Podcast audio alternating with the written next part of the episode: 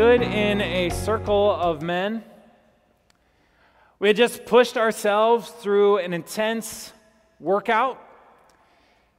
And as we stood there, catching our breath as the giant beads of sweat dripped off of our faces and our arms and our legs, one of those men said, It's not supposed to be this way. And he didn't mean the workout. He didn't mean the soreness that he felt in his shoulders. No, what he meant was the frustration that he felt over a friend who had shared with him that his young daughter, 10, 11 years old, had to endure all these different medical procedures, tests, treatments. She had to endure them, these difficult treatments, and now they were waiting for a hospital room to open up so that she could continue her rehabilitation. He meant the way that it still tore at his heart, ripped it apart. The terror and the tragedy that occurred in Uvalde, Texas, at a school just a couple months ago. He meant the stories that had been shared around that circle of men stories of cancer and disease and family hardships, the struggles that they all faced. It's not supposed to be this way. And I kind of agreed with them especially because this week I read an article about a Somali woman named Hawa Abdi. You see, in our world, because of a culmination of things, long drawn out pandemics, supply chain issues, shortages, inflation skyrocketing, the effects that have taken place on global economies, and the war in Ukraine, aid agencies aren't able to get food to the poorest people of this world. And so there was a picture of Hawa holding her famished one year old daughter over the recently dug gravesite of her two month old son. It isn't supposed to be this way. And maybe you have that friend. You know, that friend that really doesn't go to church, doesn't really think that it's worthwhile. Why would you? It, it seems pretty foolish to them to, to read this ancient book that really doesn't seem to apply to modern day life. And maybe this is one of the reasons why. Because they tell you that they can't believe in a God who claims to be loving and gracious and compassionate. And yet, look out in this world and see the things that happen. Maybe they ask you for an answer.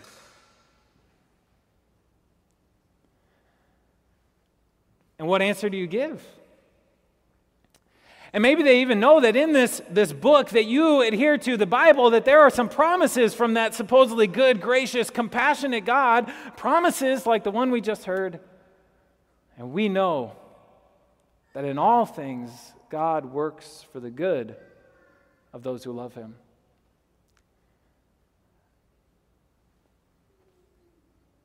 And they wonder how can that be?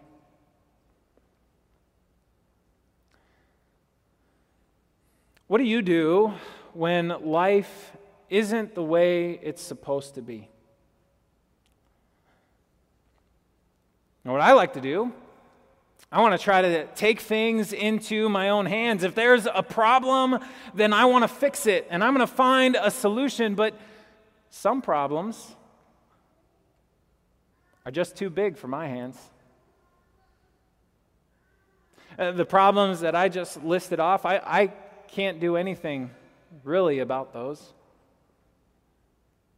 And so it seems that the only thing that my hands are good for when those problems come is to throw them up in the air and disgust and frustration and anger, or to bury my face in those hands.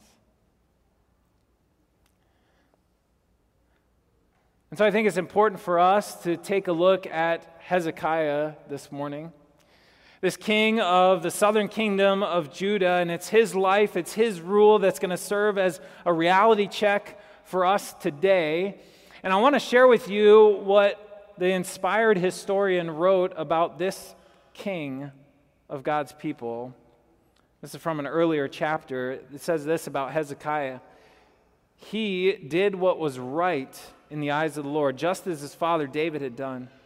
He removed the high places, smashed the sacred stones, and cut down the Asherah poles. He broke into pieces the bronze snake Moses had made, for up to that time the Israelites had been burning incense to it. Hezekiah trusted in the Lord, the God of Israel. There was no one like him among all the kings of Judah, either before him or after him. He held fast to the Lord and did not stop following him. He kept the commands the Lord had given Moses. And the Lord was with him. He was successful in whatever he undertook. Hezekiah did it right. He did what he was supposed to do. When he came into power, he made changes, good changes. He ignited a religious revival among the people of Judah. He returned them back to the true Lord and, and he eliminated the opportunities that there were for idol worship. The Lord was with him. And so life in Judah seemed to be going very well until it wasn't. Until the northern kingdom of Israel fell. It was in Hezekiah's sixth year of rule that Samaria was destroyed by the Assyrian army. And then in his 14th year of rule, Sennacherib, who was the new king of Assyria, he brought his army into Judah. And so Hezekiah paid him off with gold and silver to protect his people. But it wasn't long before that army was back, camped outside of Jerusalem.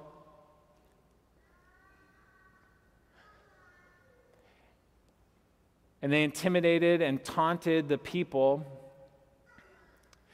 to get them to give up betray their country, rebel against their king, forget their God, and surrender. And this is the message that Sennacherib said to Hezekiah. He said, Do not let the God you depend on deceive you when he says, Jerusalem will not be given into the hands of the king of Assyria. This is verse 11. Surely you have heard what the kings of Assyria have done to all the countries, destroying them completely. And will you be delivered? Did the gods of the nations that were destroying were destroyed by my predecessors deliver them? And the expected answer to those questions is no. No one had been able to stand up to the Assyrian army. They were ruthless.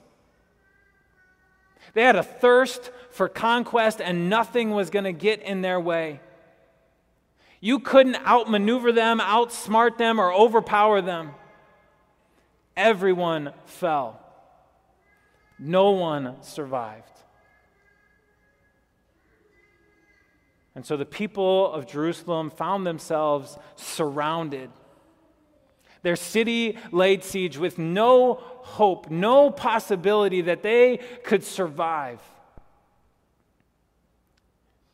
It isn't supposed to be this way. But Hezekiah had done it right. He served the Lord. It wasn't supposed to be like this. Can you imagine how much it would have stung to hear that insult from Sennacherib when he said, Do not let the God you depend on deceive you? And isn't that the question that's on our minds when life isn't the way it's supposed to be? Has God deceived me? Do I really depend on the right things in my life? Should I depend on God when, when He promises things like, like this? That if God is for us, who can be against us? That nothing can separate us from the love of God. That in all these things, I am more than a conqueror Really? I've had people come up to me and say, Pastor, do you really believe those things? Because my friends don't. And when I turn on the nightly news, it doesn't seem to give evidence that backs that up. And maybe sometimes you, you hear that little voice in your head or in your heart, and it's, and it's asking you should, should you really listen to God? Should you really depend on Him? Is He really going to come through for you? To help with those questions, there is a reality that we need to understand. It really isn't supposed to be this way. Life really isn't supposed to be so hard. If there was to be a giant scale of our lives, and, and on one side there was going to be joy, and on the other side there was going to be sad, sadness, then it should be very, very heavy on the joy side. All joy. Oh, this, this life, it, it's supposed to be enjoyable. It's, it's supposed to be fun. It, it's supposed to be free of, of stress and, and pain and suffering. And so go ahead. Agree with your friends. You're right, it isn't supposed to be with, this way agree with them and, and, agree with their desire for change. Because what this world is supposed to be is a far, far cry from what it is. But if there is a way that this world is supposed to be, then that implies that there is someone who has designed it to be that way. There is someone who has designed it for a purpose and for the joy in your life. And so the deception that we need to avoid is to ignore the reason why this world isn't the way it's supposed to be. Humanity was deceived, but it wasn't by God. And humanity bought into the lie that God was holding out on them, that there was something more, something more to learn, something more to know, something more and greater to experience. And so then Adam and Eve, they, they ate that fruit. They ate that fruit because they bought into the lie that God had deceived them.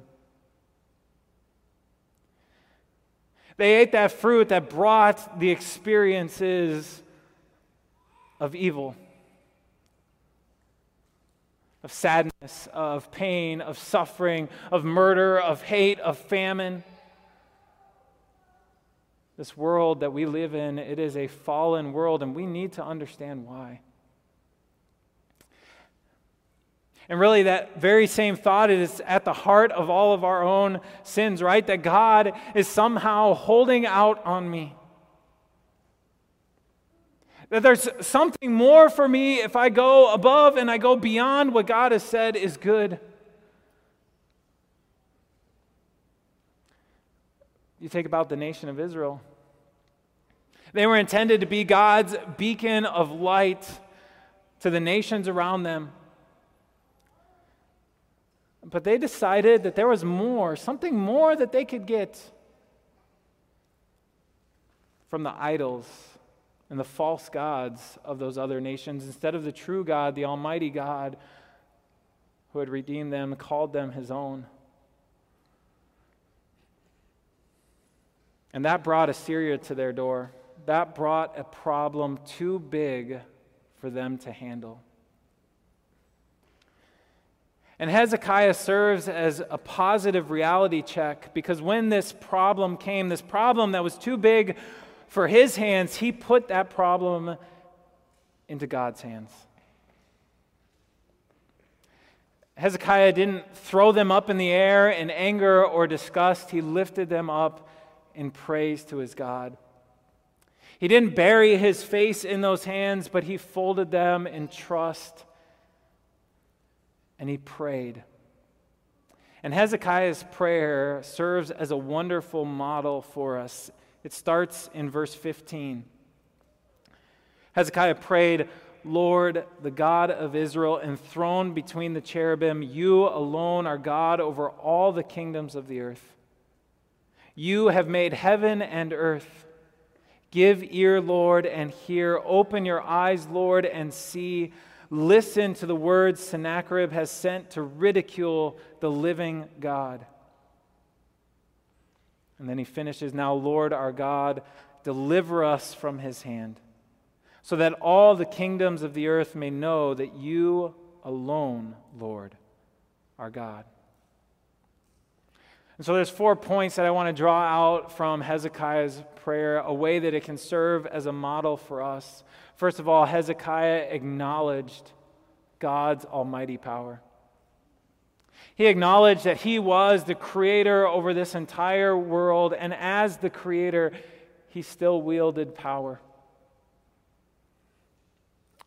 Secondly, Hezekiah invited God to see, to hear, to listen, to observe, to be in tune with God's people and their problems. Hezekiah invited God to then act.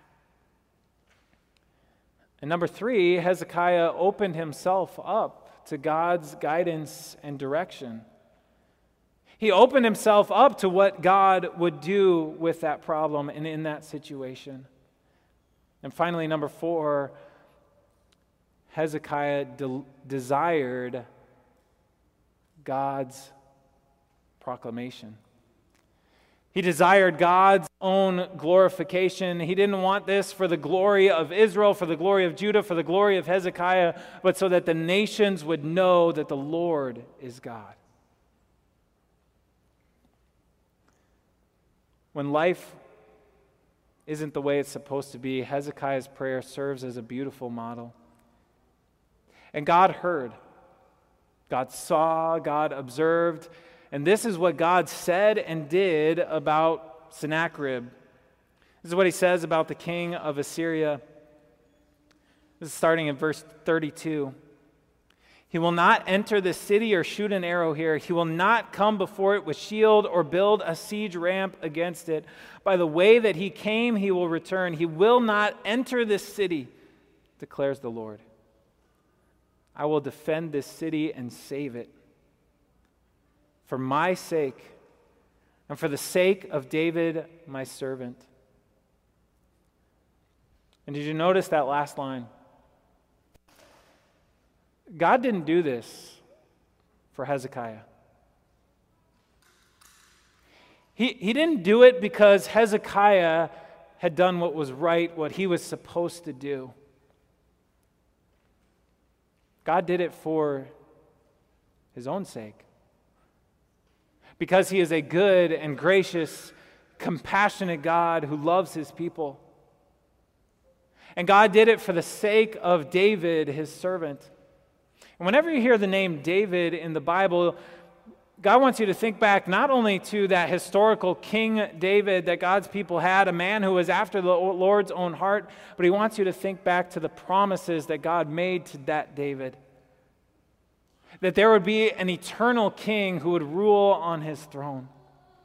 And God delivered on that promise in the person of Jesus. Jesus came to this earth as an exceptional human being. He did what was right, he did what he was supposed to do. He was a man of compassion, a man of love, a man of grace. He constantly showed concern for others, he served them in humility. He defended those who were marginalized by society. He performed miracles of healing and provision and grace, and he asked for nothing in return except for simple faith and trust to follow me. And it was that man, that man full of grace and compassion and love and kindness, that man who, who spoke about, clearly about God's expectations, but also God's amazing forgiveness. It was that man who was arrested and mocked and beaten and hung up on a tree to die. And do you think that in the midst of all of that, Jesus ever said, it's not supposed to be this way?